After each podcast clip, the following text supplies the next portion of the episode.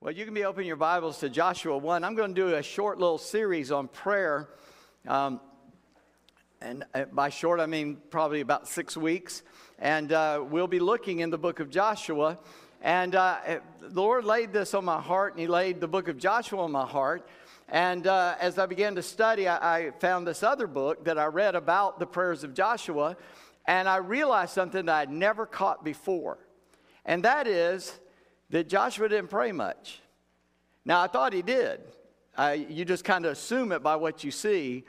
But as we look at it, we're going to see, we're going to learn positive lessons from some potential or possible mistakes that Joshua made. Now, I say that very humbly and, and, and all because we, we do have to assume a few things. Maybe he did pray, but the Bible doesn't record it. Maybe these things happen, and we see God honoring him and blessing him and God keeping His word all through that. We, we sang some great songs this morning. We sang a song of hope, uh, that, new, that new song that Pastor Andy said was new to us.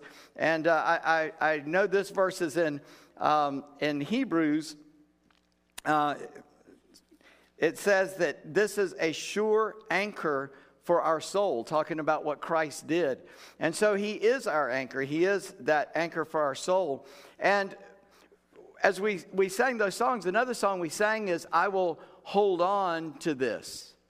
But in reality, it's Christ holding on to us, right? Now, I know we use those words, and that's fine. Uh, you know, when we tell a child to hold our hand, they don't do much of the holding, do they? Uh, we had three children, and, and, and when they were really small, and our son was a toddler, two or three years old, and uh, we had two daughters, and we'd say, Everybody hold a hand because we want to make sure where they were. And one daughter would grab Janice's hand, one daughter would grab my hand, and Ian would do this. And he'd walk through the mall holding his own hand, which doesn't quite work the way we intended, but he'd be between us, you know. Uh, so we always thought that was kind of cute and funny. But I want to show you that. And, and just as an illustration of how we ought to pray, and I'm not a pilot, I've, I've had the opportunity to sit in the, the right hand seat, I think that's the right term, yeah, uh, of an airplane while someone else was flying it. And they, you know, they'll let you pretend like you're flying sometimes. Uh, friends with private planes, I've been on airliners. But this is something I know about flying, and that is they run everything by checklist. They're on order. They, they check everything on that airplane every time it lands. They refuel it. They, they're supposed to go through a, an extensive checklist. But I want you to imagine you're getting on an airliner. Maybe you've never flown, but um, that is not a pleasant experience. But you finally get in, you get settled, they get everybody on, they get the door shut, they get it sealed off. They, and, and in a minute, they're going to tell you a bunch of stuff nobody pays attention to, but I always do because I'm a scaredy cat. I want to know what's going on. And, uh, but uh, but they, they tell you all this. But what's going on where you cannot see and where now you cannot even get to is that pilot is communicating with that control tower there at the airport. And he is saying, We are now, I don't know the exact term, so this is just a layman's interpretation. We've got all the souls on board. They announced how much they got. We're fueled. We're ready. All things are disconnected. We're ready to push back from the gate, which means back the airplane up and go out to the runway. And he has to wait for the tower to say, okay, you can back it up now. Uh, you push back. And they do. And then we're ready to taxi. And then they give them an assignment to which runway to go to, which direction to head. They're telling, and they're just, okay, we're here, we're waiting, get in line behind this number plane. You know, you wait your turn, we're there, we're ready. Even when they get to the end of the runway and those engines are already warmed up, and he says, we're at the end of the runway ready, they say, hold. And then he's got to just put everything on hold. And then they finally say, all right, you can take off. And when they do, man, he fires those engines up. I love this part. Man, I love being on an airplane when they do this. And that just, you just hear, and the plane just kind of stands up on its nose because they don't want to kind of build speed. They want to go as quick as they can, but it's an airliner, you know. Those guys that jump off of uh, aircraft carriers, they're at full speed when they come off the end of that deck, man. They're flying. But that thing will hold, and then you'll feel those brakes go off, and it starts going down the runway. Well, what you don't know is the whole time he's going, we're taxiing down the runway. He's telling them what he's doing. They can see him. They're looking at him. They're ready to pick him up on radar. They're doing all of that, but he's talking to the tower.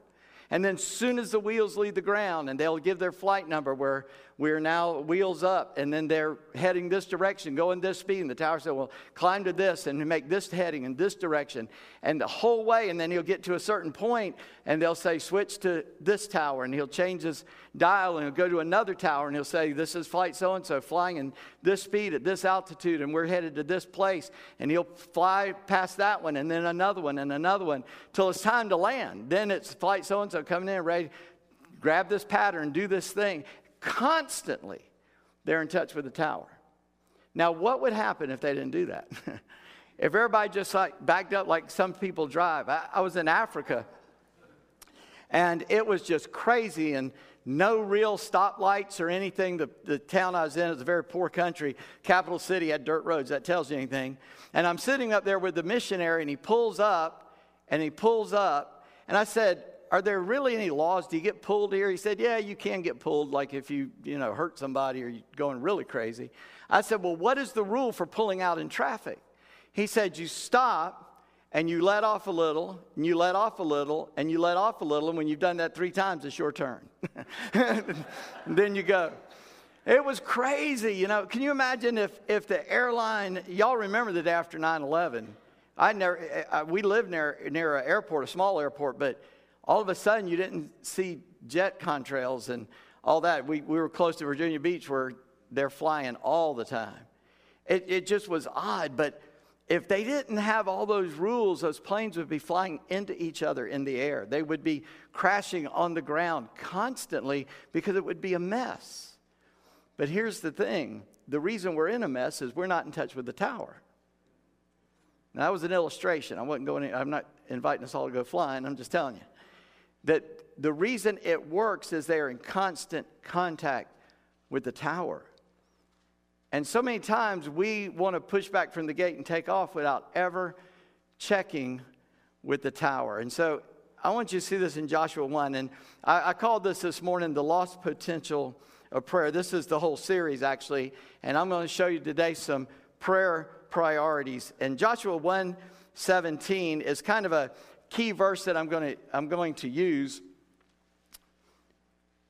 Sorry, I opened my Bible to the wrong spot. Now I can't get, even get a hold of it. And John 1, 7, uh, Joshua 117, scripture says, This is the people responded to Joshua, just as we obeyed Moses in all things, so we will obey you.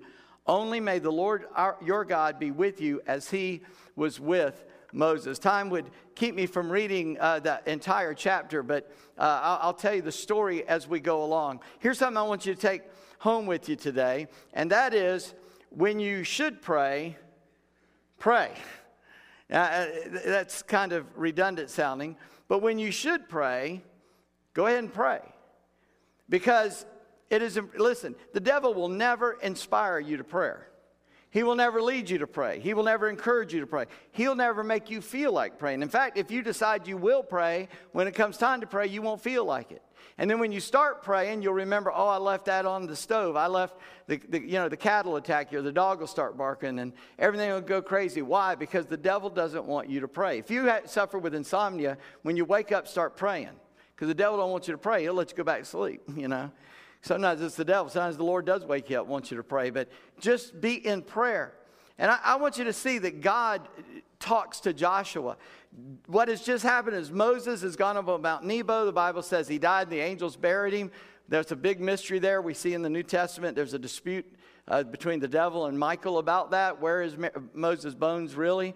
And Michael won't even answer him, but Moses was on that Mount of Transfiguration with Christ.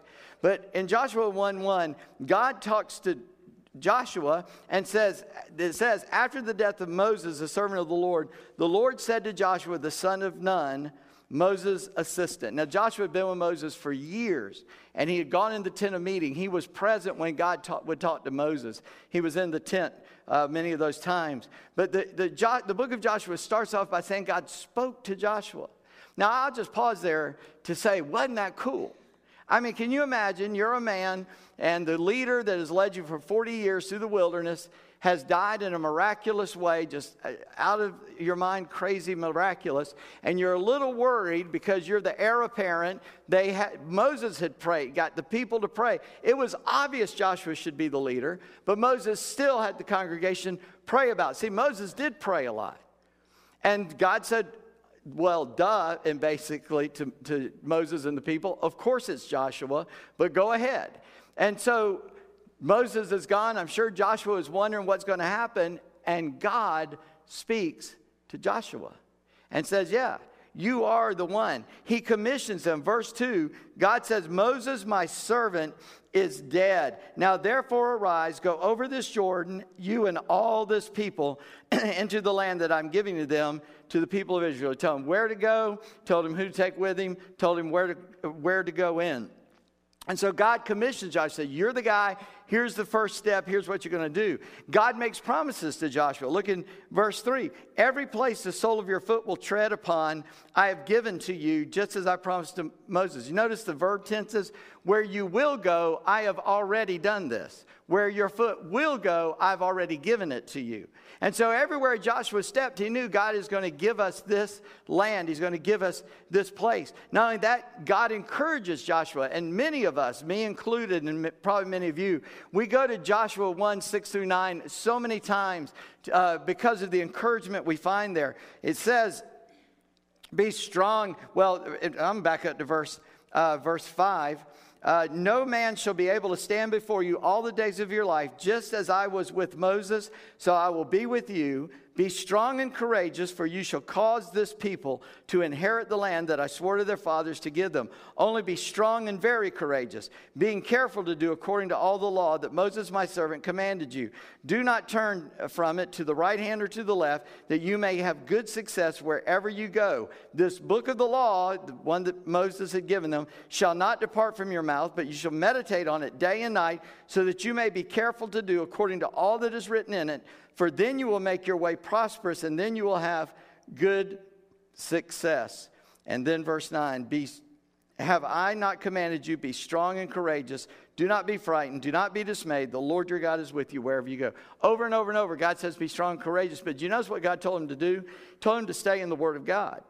Now, that's a foreshadowing of what we have today the Bible that you hopefully hold in your hand or are looking at on an electronic device, that Bible, we call that the Word of God. And this is the only book that we call that.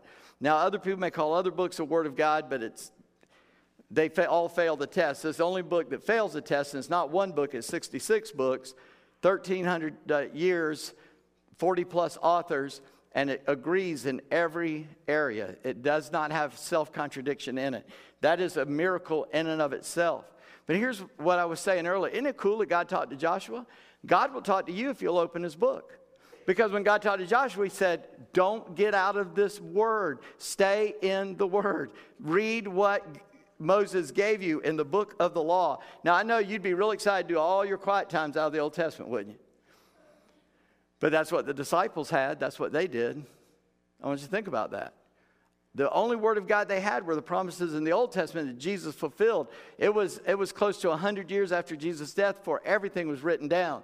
You say, oh, see, there were people that didn't know the Lord writing 100 years later. No, that was a guy that didn't know the Lord. He just lived 90 years afterwards. He was 90 years old when he, when he did die. Well, so God talks to Moses, but then I want you to catch this Joshua acts without prayer. Now, it could be argued that once God tells you to do something, do it. You're in prayer, you're talking to God, God's talking to you, but it never says that Joshua answers him. The next verse, verse 10 says, And Joshua commanded the officers of the people. He just comes out and tells them, Okay, saddle up, we're leaving. He, he, listen, he doesn't mention what God told him, at least the word doesn't. He doesn't say, Hey, God showed up. He told us to do this. We're going to saddle up and go. Let's have a big old prayer before we go. You know, there, I, I just believe God's in control, you know. But God tells us to acknowledge our ways in Proverbs 3, doesn't it? Proverbs 3, 5, and 6. Eh, to acknowledge our way before God. In other words, Lord, this is what I'm planning on. Hope you're with me and give God a chance to talk to you about that. It says, and, and He will direct your paths when you acknowledge Him in all your ways. But we don't even see in this text where Joshua really acknowledges the Lord. He says there in verse 10, you're to pass over the Jordan and go take possession of the land that the Lord your God has given you to possess. Then say, and now God's renewed that promise with me. He spoke to me. I want us all to pray together. And then he, he goes into depth about that. So he just says, saddle up, we're leaving. God told us to go in, we're going in. But they could have thought Mo- that was from Moses' command. And the people don't pray they only set conditions. I'm skipping a lot because there's, there's just a lot. He says, as Moses, the servant of the Lord, uh, at verse 13, commanded you, saying, The Lord your God is providing for you a place in a land of rest, your wives, your little ones. He talks about what God had told Moses, not about what they told, what God had told him. He doesn't really take that command, and not taking that command, he doesn't pray. God's people don't pray, they only set conditions. And that we see that in verse 17. I'll read 16 through 18 again. And they answered Joshua, All that you commanded us, we will do, and wherever you send us, we will go. Just as we obeyed Moses in all things, so we will obey you. Only may the Lord your God be with you as he was with Moses. Whoever rebels against your commandment and disobeys your words, whatever you command him shall be put to death. Only be strong and courageous. Do you notice what happened there? They said, Okay, we'll follow you like we followed Moses. But we knew Moses was praying. We'd see him go in that tent. Joshua doesn't say, Good, I'm glad, I appreciate that. By the way, God just told me to tell y'all all this. He still doesn't take advantage of that, but look at the condition they set on in verse 17 as long as God is with you. But he gives them no assurance that God is with him. He doesn't tell them that God is with them. This would have been an ideal place to say, You're right, let's, let's ask God to be with us all that God is leading me and that I can lead you well. We can contrast this with Moses, and I won't flip everywhere. Remember on the app, all the verses that I use that I know I'm going to use in advance are in there. Sometimes verses pop in my head, and I, I use them, and they may not be listed, but all the ones that I'm about to read are, are in, the, in the sermon in the app. Even right now, there's, this outline is in there. But look at the contrast with Moses.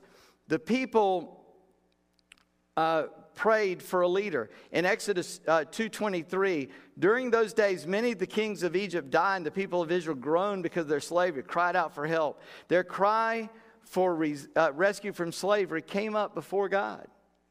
The people were in prayer. These are to be the house of God. These are to be the people of God.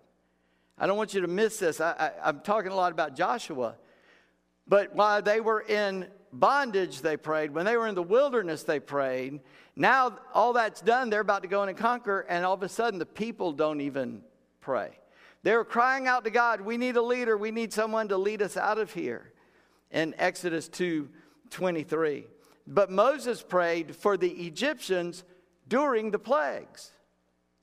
I don't know if you ever thought of it in those terms. In Exodus 9 28 29, and then verse 33, Pharaoh says to Moses, plead with the Lord, for there has been enough of God's thunder and hail. I'll let you go, and you shall stay no longer. Moses said to him, As soon as I've gone out of the city, I'll stretch out my hands to the Lord. The thunder will cease, there'll be no more hail, so you may know that the earth is the Lord's. And so he does it. And then uh, a little later on, uh, in, in verse um, 33, Moses prays, and everything stops. Everything ceases. Everything stops. And and what's going on.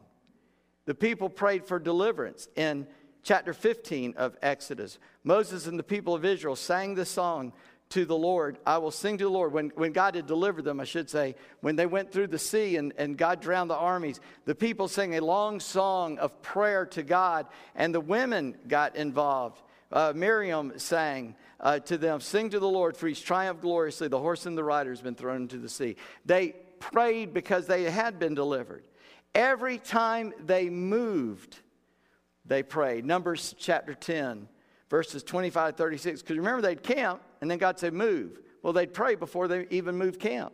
Now you just, you're camping, you're pulling up, and you're camping. That doesn't seem to require a lot of prayer, does it? But they prayed. Then the standard of the camp of the people of Dan, acting as the rear guard of all the camps, set out by companies, and over their companies was, and it names all these people. And they would pray every time they moved. And whatever the ark set out, Moses said, This is the end of these verses Arise, O Lord, and let your enemies be scattered, and let those who hate you flee before you. And when it rested, he said, Return, O Lord, to the ten thousands, thousands of Israel. Moses would pray for he goes, say, clear us a path, keep the enemies away. And when they'd stop, say, Lord, come on back in with us and stay with us. And Moses prayed constantly. And in the very first chapter of Joshua, we don't see a prayer. And he's saying, we're about to go into this land. We're go, we got to go fight a bunch of battles, and, and we're going to have to do a lot of things that are going to be tough, and some of us are going to die, and it's going to be really rough, but God's promised us victory.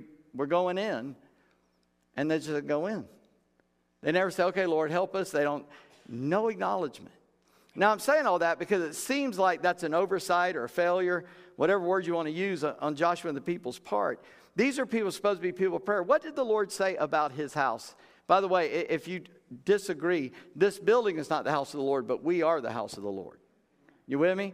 So uh, let me bring this point home. I've been giving you a lot of background information we are, as people, are the house of God. And he said, My house shall be called a house of, yeah. So we as the people ought to pray, shouldn't we? Now, I'm the leader. I should lead you in prayer, and I get that. And, and I'm asking God uh, to help me in that even now. But we're the people of God. Why don't we talk to Him? Why don't we talk to Him more?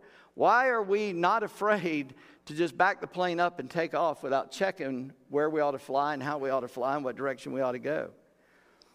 Well, the story, one suggestion I would give you is in the story of Mary and Martha. You know the story in Luke 10 where Jesus shows up for supper and Martha goes to work in the kitchen, and Mary sits down on the porch with Jesus and starts talking. Now, they didn't have a porch, but Southerners understand that, right? And they start having a conversation. Mary's listening to Jesus. I, I, I, envy, and that's the wrong word, I'm not sinfully envious, but I just, I love mu- music. I love musicians. I love people can sing because I can do neither, okay? I, I, I hope I can, but I can't. And, and that's why I can't, because I hope I don't practice. But these folks are really good at what they do, and, and that just thrills me, and, and, and I love that. And I used to think when I was a young man, I thought I'd be, you know, evangelist running around, sort of like Billy Graham. And, you know, he had George Beverly Shea and, and uh, Cliff Barrow, and they'd have that choir. And back when I was a kid, there were evangelists go around, they'd have a band with them. Uh, I don't know if you ever heard of David Wilkerson. Dallas Holm and Praise was his band, and they became their own deal out there. It's for all the gray hairs in here that were Jesus freaks like me. But I used to think, man, if I can go out there and preach, I'm going to get me a band and I'm going to name it Mary Has Chosen. Because that's what it says in Luke 10. But Mary has chosen the one thing that won't be taken away from her. Martha was busy and all that stuff had to get done. But Jesus said there's something more important than busyness, and that's to hear from God first. Do we not pray because we're so busy doing what we think we ought to be doing? Backing up the plane, trying to fly it, that we don't stop go, wait a minute, what are we doing here? And just stop to pray. There are other things that keep us from prayer. There's a sense of failure. Let me, let me relieve you. You're going to fail. Nobody's 100% successful to start with. The Bible promises you you can't do what God told you to do. You can't do anything that God commanded you to do. If you don't depend on Him, it won't get done. And so we ought to be praying, right? Because He's the source of that strength. He's the one that knows what He wants. He knows how He wants it. He knows where He wants it. He knows when He wants it. And we have to trust that He's going to give us that information at the right time. And so businesses will keep us away. A, a feeling of inadequacy will keep you away. Well, you are inadequate. Just pray because He is adequate. Remember the sermon last week about they didn't have it? We don't have it either. We need Him to give it to us because He's laid before us what was this command? Go to where? I heard somebody say a synonym with it, said everywhere. What do we call that everywhere? The world. Well, can Calvary go into all the world? Well, we can go to our part of it anyway, right? It's a command to the church to go into all the world. The church is in all the world. We're part of that body as we did communion. That's why I said, if you're saved, man, you're part of us, and we're part of you, and we're part of the worldwide church. We don't pray because we feel like the situation's hopeless. Listen, when it looks hopeless, don't believe that lie. I'm not saying we'll have victory in the way we think of victory and hopelessness. I'm just saying God's in charge. I, I was, I was uh, reading in Revelation this morning. Uh, it's in Revelation. I can't remember when I read it, but it struck me. Uh, yeah, it was. It, it, was the it was the very first things, and uh, when war comes and there's no more peace, and you can't buy bread for a week's worth of wages, and that's coming. And this week, right now, today, many of us and many people in our community and our country are wondering what in the world is going on in Washington. I mean, it, it's just nuts.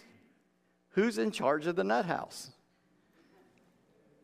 I mean, it's like, who's the chief monkey here? Because it's just, I don't care how you voted, that ain't to help. Only God's to help. And I was reading in Revelation, and all these things are happening. And down in the middle of those seals being opened, there are those in that time where they are martyred for the Lord. Now, you think when they're about to cut off your head or shoot you or poison you or whatever, how they going to do it? Do you think you go, Lord, where are you? That's kind of how we've been training ourselves as Americans to think. Nobody else in the world thinks that way. They, when we go, oh no, we're going to have to do this or that, the rest of the world goes, yeah, and what's your point? Because they've been living under threat of death and persecution for years. We just think we shouldn't have to suffer because we're American Christians. Mm, it could be coming. We don't know. I, I, I, I don't know. But what do you think we ought to do in that? Well, we better be praying. We better be bowing before God. And by the way, no matter how you like to vote, I don't care who you vote for, the Bible says in Hebrews that we as the believers ought to be praying for our leaders that have been elected, no matter which one got elected. That's our only, that we might live a peaceful life to lead other people to the Lord. Because this isn't about politics, this is about the gospel. And so we need to be in prayer about that. What's more important, busyness, our fears, our feeling of inadequacy? Or is God more important? He is the point. And even when He makes a commandment, we ought to say, okay, I'm going. uh, I, don't know if this is just a family trait or a regional trait, but, but my family says goodbye in stages. You know what I'm talking about? You've been sitting around the living room for several hours talking, drinking coffee, whatever you're doing. Well, I guess it's time to go. Yeah, we got to go. Oh, did I tell you about? And then another story or two gets told. Well, we really got to go. And they stand up, so you know they're serious. When they stand up, I gather the kids, get their coats, all that. Oh, here's your coat, here's that. Oh, going, well, man, it's been good for you to visit. Yeah, and we hug and kiss. Then we walk outside with them. and we go to the car, and they roll down the window, and we lean in, and oh, God bless you, we kiss them. That's, that's kind of how we say goodbye. When God makes a commandment, He doesn't say, okay, break off communication and go. He means keep going with Him, right?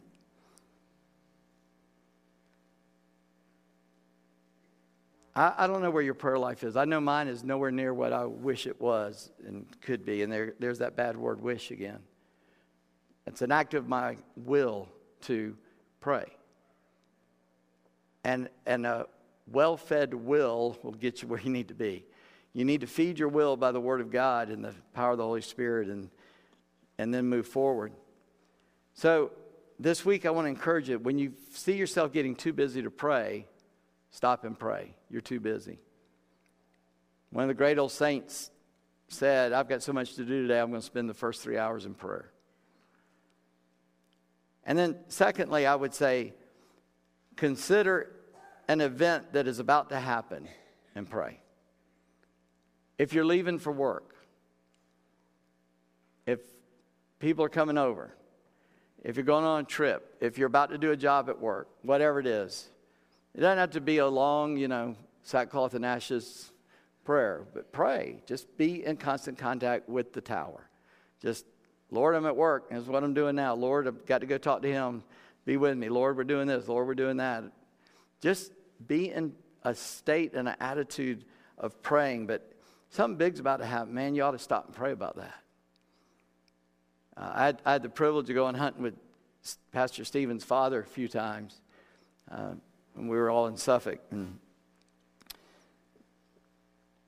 hunted several different animals. I've only ever killed one with him, and that's probably my fault, not his.